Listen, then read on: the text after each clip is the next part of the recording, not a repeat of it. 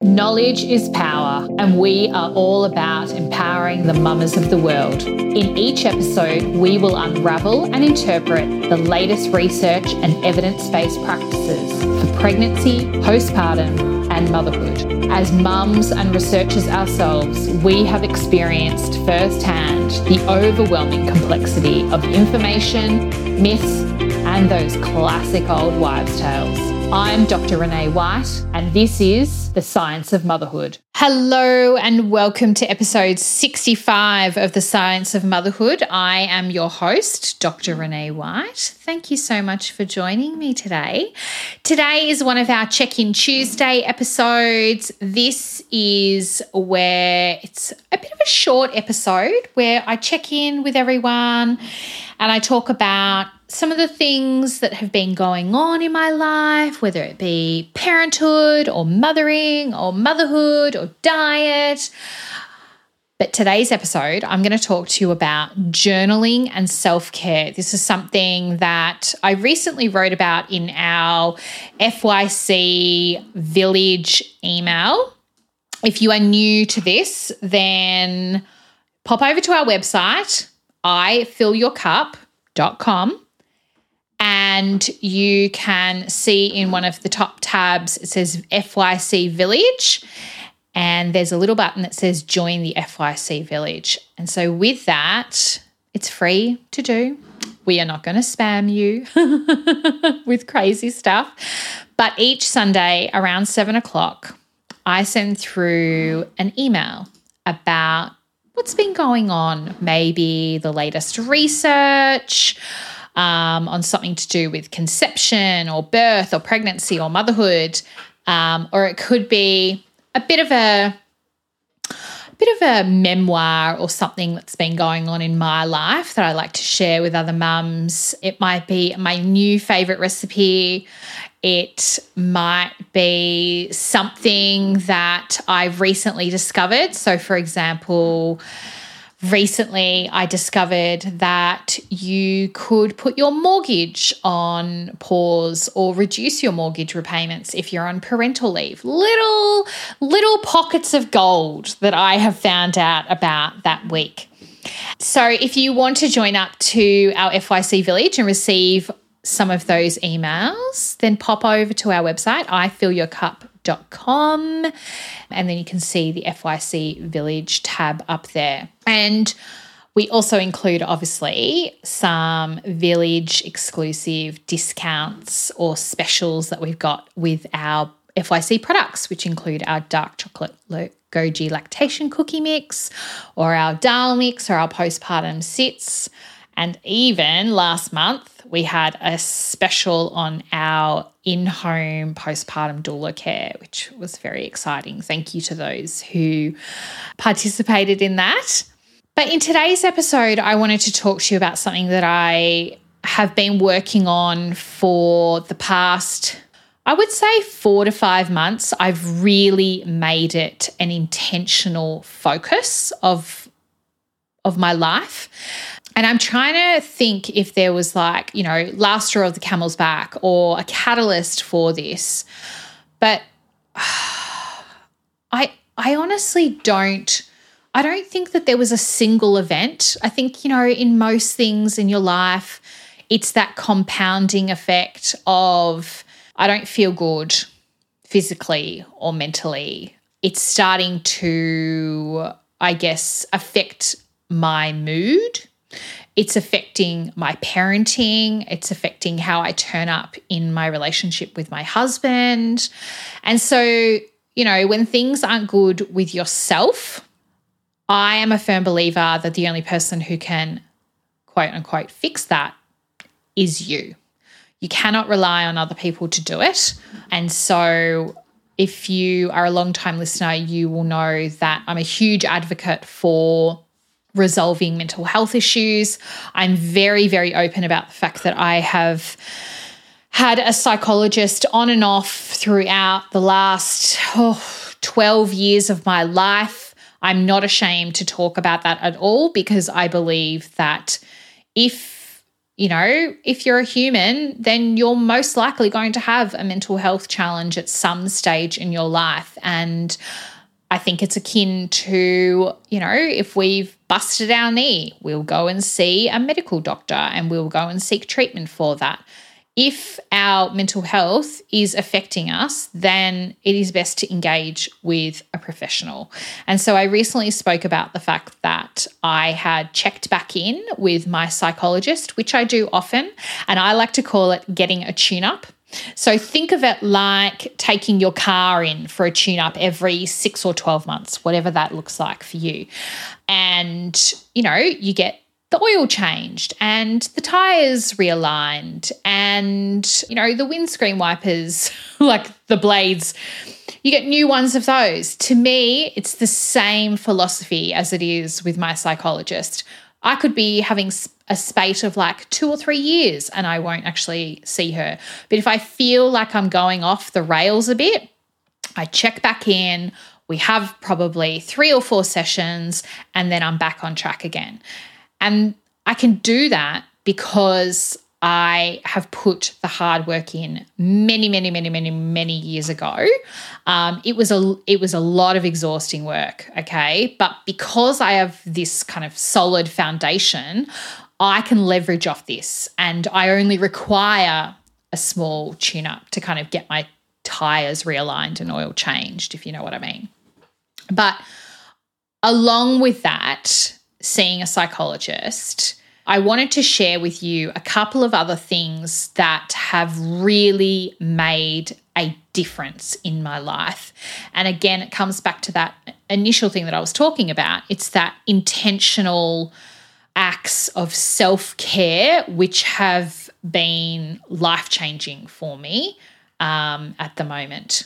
So, as I said, the first one is my psychologist. So, in terms of psychological support, I've got a psychologist who assists me through specific emotions and triggers and and understanding where those triggers have originated from has been fundamental to you know my life and one of the things that I love about seeing her is that intimate relationship that you kind of build with them. It's like we've never stopped talking. And we know from the research that one of the fundamental things that a mother requires in postpartum is psychological care, but also the ability to share experiences. And so when I speak with her, she validates and normalizes the feelings and experiences that I have. And when I experience particular emotions in a situation, she always has this beautiful insight in communicating why I felt specific emotions. And I think that that I'm definitely a why person because once I understand the why, it makes it much easier to be able to, I guess, cut those triggers off as soon as I start to kind of feel those emotions rise up and so, you know, this feeling of normalizing a person's experience crops up a lot during motherhood. And, you know, it's a space where normalizing emotions and having an opportunity to be heard is fundamental to thriving. It's absolutely fundamental. Over the years, and, and particularly in the Western society, I believe that we have lost our village. That is why we have formed to fill your cup. We've lost our reference to matrescence, which is, you know, that journey from becoming a maiden to a mother and raising children. So, more often than not, we're left thinking that we are alone in our experiences and whatever is happening, and that it's only happening to us. So, when we get the opportunity to share our experiences and learn from one another and to have someone on the outside looking in, normalizing the events in our life, this becomes a very, very important appropriation of the role of a mother. And I think that a psychologist is beautiful at filling that. You can, you know, if you can also seek that assistance with mothers groups and, you know, a, a beautiful village of, of people around you. But for me, that's what I leverage from my psychologist. So that's number one kind of active self care. The second one for me is exercise. One of the things that I just really suffered with in COVID lockdown when I lived in Melbourne was the two years of no gym access. And whilst whilst I, you know, tried my best to continue doing physical activity as much as we possibly could, you know, it was a lot of, I guess, online exercise workouts with TIFFXO and Peloton and things like that. Don't don't be shy. I cannot actually afford a Peloton bike. I just just did like their regular home workouts. So let's clear that one up.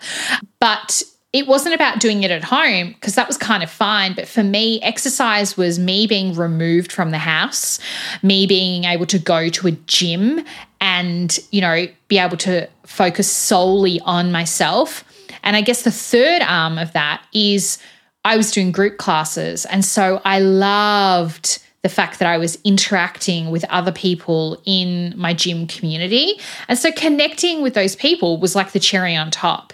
So, that is something that I started doing at the end of last year. I invested, and this is all an investment, I have to say. This is an investment in my health, physical, mental, and emotional.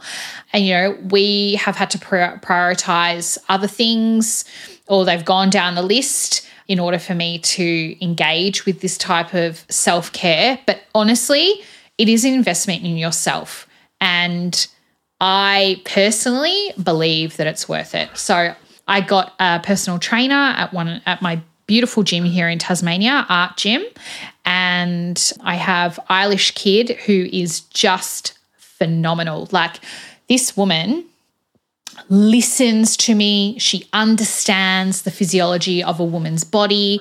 You know, for example, I'll turn up and say, I'm just really not feeling it today. My period's really heavy. I just like I just don't have the energy and she will be able to create a workout where I'm just in maintenance phase instead of pushing me too far. She is still making me exercise but understanding where I am in terms of my psychology and my physical state. Having said that though, she absolutely kills me every other time. And she makes me do these awful things in the last 10 minutes of every workout, which I whinge about at the time, but I do love her. So, exercise has been fundamental. That's number two. The third thing that I've integrated is, I guess, and I kind of look at them as overall acts of self care, but things like infrared sauna and massage. So, I guess a little word on saunas. I'm not the type to enjoy high levels of humidity. and so they've never really appealed to me. But the infrared sauna is a game changer. It's a dry heat, it's an opportunity for you to just sit for 30 minutes. You cannot have any technology in there because it's like 65 degrees. So your phone is not going to survive that.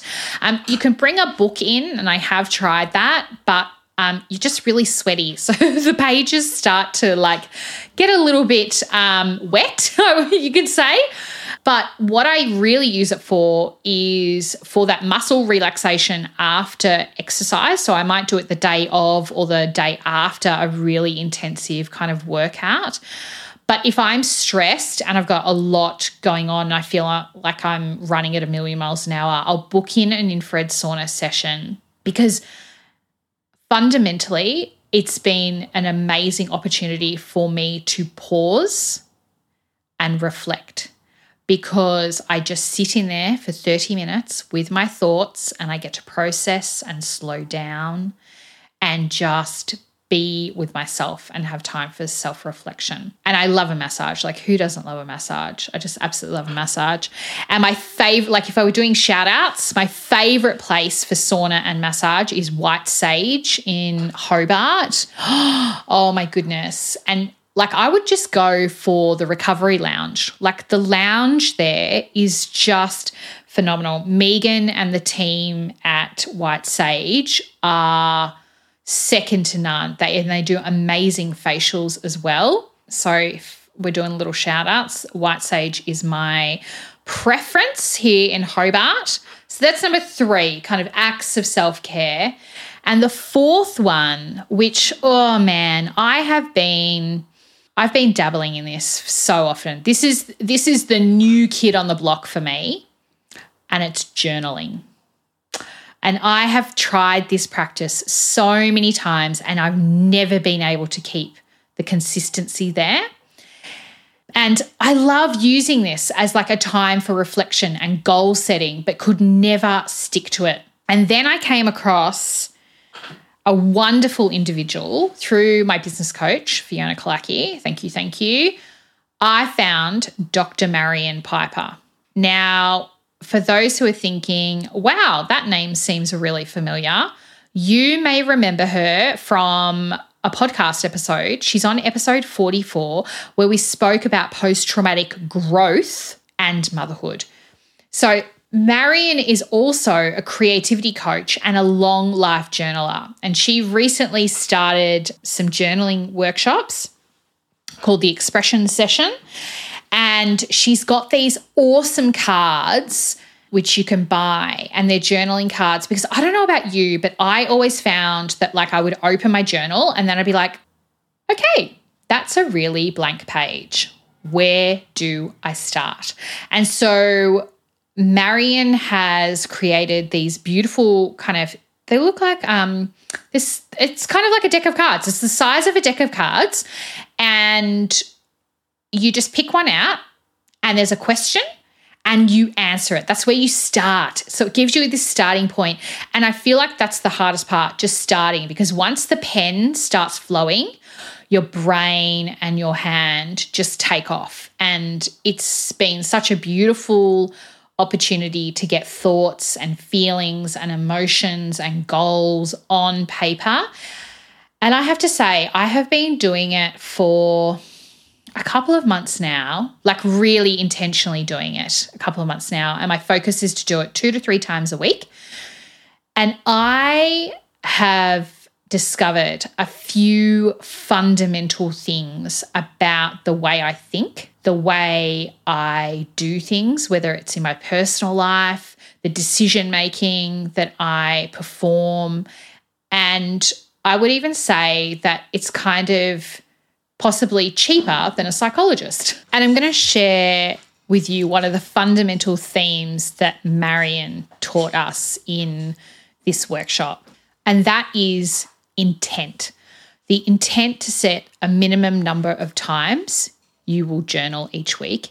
And if you're going to have a break, which you will. Which, uh, that was one of the things that I loved about Marion. She's like, this is not going to be perfect road.